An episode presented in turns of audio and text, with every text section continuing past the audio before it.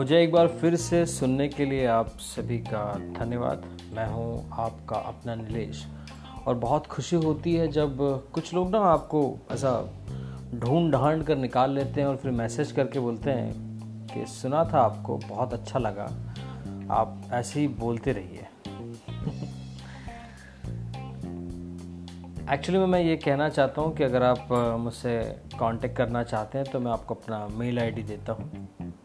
N I L E S H Nilesh P A L Pal at the rate L I V E live dot com Nilesh Pal at the rate live dot com अगर अभी भी समझ में, समझने में मुश्किल हो रही हो तो एक बार फिर से मेरी आवाज़ को रिवाइंड करके सुन लीजिए और कोई भी आपके मन की बात हो, आप मुझसे कहना चाहते हो, आप प्लीज़ मुझे मेल कीजिए, मैं आपको ज़रूर जवाब दूँगा। बहरहाल हम लोग बात करते हैं इंडियन फ़ूड सोल्जर्स की। इंडियन फ़ूड सोल्जर्स वो लोग जो हमारी ज़िंदगी में इस तरीके से जुड़े हुए हैं कि उनके बिना ज़िंदगी हम सोच ही नहीं सकते कि ज़िंदगी है भी। यू you नो know, कितना कॉम्प्लिकेटेड होगा कि अगर आपको सुबह दूध देने वाला बंदा ना हो या जहाँ पे आप सब्ज़ी खरीद रहे हो, वो बंदा ना हो, आपकी बिल्डिंग की सिक्योरिटी करने वाला बंदा ना हो, आप जब रोकते हो वो ड्राइवर जब आप होटल में खाना खाते हो, वो जो आपको सर्विस देने वाला बंदा है, वो, ये तमाम लोग जो हमारी ज़िंदगी से जुड़े हुए हैं और उनकी ज़िंदगी इन्हीं काम से जुड़ी हुई है, जिनके कारण उनके परिवार का और उनका पालन पोषण होता है। आज कोविड 19 के इस कहर में जो सबसे ज़्यादा तकलीफ़ में है, वो ये लोग हैं। और सबसे बुरी स्थिति यह है कि जब वो लोग शहर को छोड़कर तपती धूप में, भूख में अपने परिवार को लेकर तनाव के साथ में सड़क के द्वारा अपने गाँव जा रहे हैं, कितने ही लोग इन बिटवीन रोड पे ही अपनी जान गंवा चुके आई थिंक कोविड नाइन्टीन में हमें फैक्ट्स फिगर मिल भी सकती हैं कि इतने लोगों का टेस्ट हुआ है, इतने क्वारंटाइन किए गए हैं, उसमें से इतने संक्रमित हो चुके हैं और इतनों की डेथ हो चुकी है। लेकिन ये जो रोड पे जो लोग तिल तिल करके मर रहे हैं, उनके फैक्ट्स फिगर भी हमको नहीं मिल सकते। और सबसे ज़रूरी मुद्दा ये है कि व्हाट नेक्स्ट जब हमारी इकोनॉमी धराशायी हो चुकी है अभी रिसेंटली आज सुबह ही एक जब मैं दूध लेने के लिए गया तो दो औरत आपस में बात करी कि जितना पैसा हमने बचाया था, वो सारा पैसा ख़त्म हो गया। अब समझ में नहीं आ रहा आगे क्या करें। और हम इंडियंस हर इवेंट के लिए यू नो अपनी सेविंग्स करते हैं कि ये पैसा उस लिए जब मेरा बच्चा ट्वेल्थ में आएगा, ये बच्चा शादी करेगा, फिर मुझे अपना घर लेना है। हर इवेंट के लिए हम लोग सेविंग्स करते हैं। वो सारी सेविंग्स ऑलमोस्ट लोगों की ख़त्म हो चुकी है या ख़त्म हो रही है या ख़त्म होने के कगार पर आ चुकी है?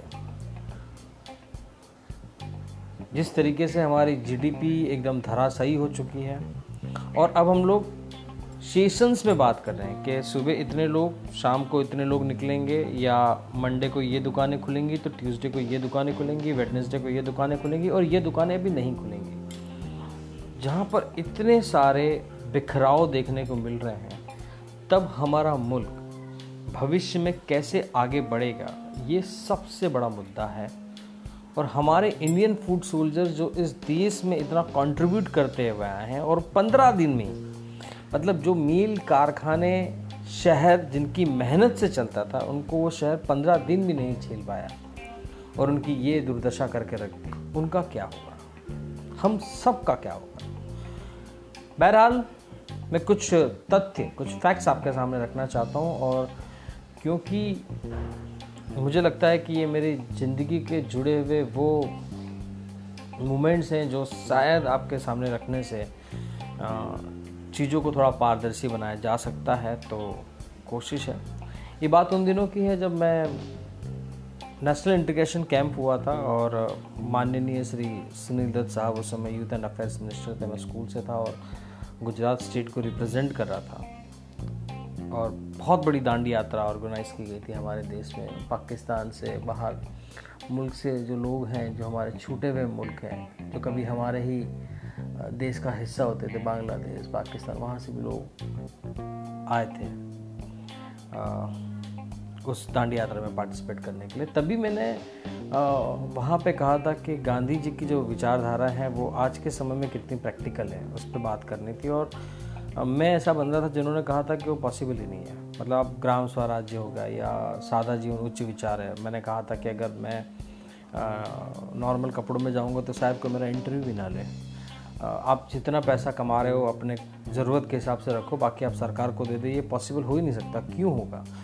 और लोगों ने बहुत अप्रिशिएट किया था मेरी बातों को, लेकिन आज मुझको लगता है कि मैं कितना गलत था। या ये कह लीजिए कि एक स्कूल स्कूल में पढ़ने वाला बच्चा और चैलेंज कर रहा है महात्मा गांधी जी की बात को, और वहाँ के लोग भी जो थे उनके ऊपर भी दया आ रही कि वो पता नहीं मेरा कॉन्फिडेंस देख के क्यों मुझे चेयर अप कर रहे थे। जबकि हकीकत यह है कि आज अगर हमारे देश में किसी चीज़ की ज़रूरत है तो शायद महात्मा गांधी जी की बातों को समझने की ज़रूरत है।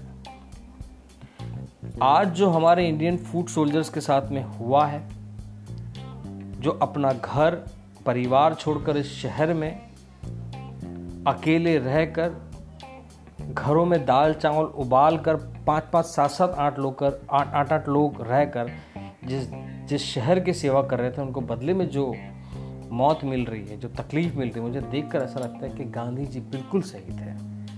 वो कहते थे कि ग्राम राज्य की स्थापना करो, गाँव को मज़बूत करो, और वाकई में सबसे ज़रूरी चीज़, सबसे इंपॉर्टेंट है, हमारा देश खेती प्रधान देश है।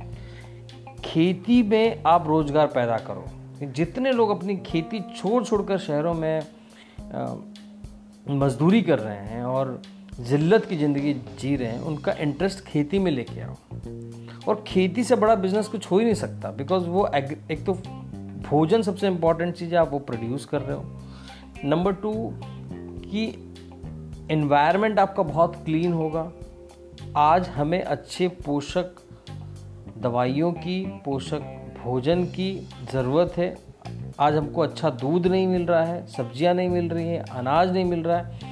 तो एक बहुत बड़ा डिमांड उधर छुपा हुआ है, जिसे हमें समझना होगा। और न केवल भारत के लिए पर कि विश्व के लिए हमें समझना होगा। जिस तरीके से चीन ने अपने लोगों को स्किल किया, उन्हें सिखाया, उन्हें डेवलप किया, यही रीज़न है कि आज हमारी होली, दिवाली, सारे त्यौहार, या फिर आप एंटरटेनमेंट, टिकटॉक, विकटॉक, या मोबाइल वोबाइल सब जगह टीन ने, चीन ने इस तरीके से अपने पैर पसार दिए हैं कि बड़ा मुश्किल होगा उसको निकालना।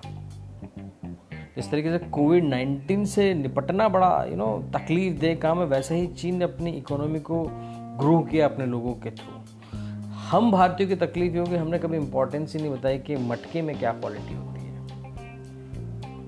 या हमारी जो देसी दवाएँ हैं, उनमें क्या क्वालिटी है। या हमारे कल्चर में क्या खासियत है। हमने कभी उसके ऊपर, हमने हमारे कल्चर को कहीं ना कहीं छोड़ ही दिया। हमें बैक टू द पवेलियन आना होगा और ये पूंजीवाद को सबसे पहले खत्म करना होगा। एक शहर ऐसा है जो लाइट से जगमगाता है और दूसरे गाँव में रोशनी नहीं है। ये हिंदुस्तान में ही हो रहा है। हमें पूंजीवाद को जो है वो खत्म करना होगा। और इसका सबक हमको चाइना से लेना चाहिए, जहाँ पे हम लोग मेक इन इंडिया की बात करते हैं। I think China is a great example आज उसने वहाँ के लोगों को सशक्त बनाया है। वहाँ के लोगों को काम दिया, जो गांधी जी भी कहते थे, कि श्रम को बांटो, हर व्यक्ति तक पहुँचे। आज एक बंदा दुकान में काम करता है, उसकी सैलरी दस साल तक दस हज़ार रहती है, और उसी दुकान का मालिक जो है, वो तीन तीन बंगले खरीद के बैठ जाता है। हम क्यों वो रूल्स नहीं लाते हैं कि हर एक व्यक्ति के पास में एक ही घर होगा? वो पाँच मकान खरीदता और मोनोपोली क्रिएट कर देता है। क्यों हम हर इंडिविजुअल के ऊपर एक एक पैनी नज़र नहीं रखते कि भैया आप, आपके पास पैसे हैं, ठीक है, लेकिन आप इस जगह पे इन्वेस्टमेंट करके दूसरों की लाइफ को में प्रॉब्लम नहीं क्रिएट कर सकते। मैं जिस शहर से आता हूँ, दाहोद, वो पूरा एरिया मोनोपोली वाला है। आप वहाँ पे ज़मीन खरीदने के लिए जाओगे, इतनी महँगी होगी कि आप सपना ही देख लो। मुंबई, आधे से ज़्यादा लोग रेंट पे रहते हैं। मतलब वो जो रेंट पे रहते हैं, वो प्रॉपर्टी किसी और की है। तो कहीं ना कहीं हमारे देश में पूंजीवाद को ख़त्म करना होगा।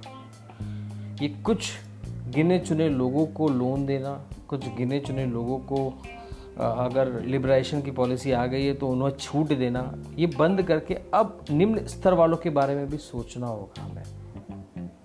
खेती को प्रायोरिटी देनी होगी। व्यवसाय में उन छोटे छोटे इंजीनियर जो भी निकल रहे हैं, उनके बारे में सोचना होगा। एक नई तरीके से इकोनॉमी को रिवाइव करना होगा। आई थिंक बहुत सारी बातें हैं जिसमें हम लोग डिटेल से बात कर सकते हैं, लेकिन मुझे लगता है कि समय बहुत ज़्यादा होगा, आप बोर हो जाओगे।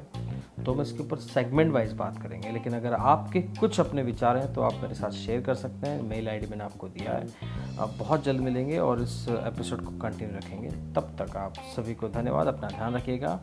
Bye bye Thank you.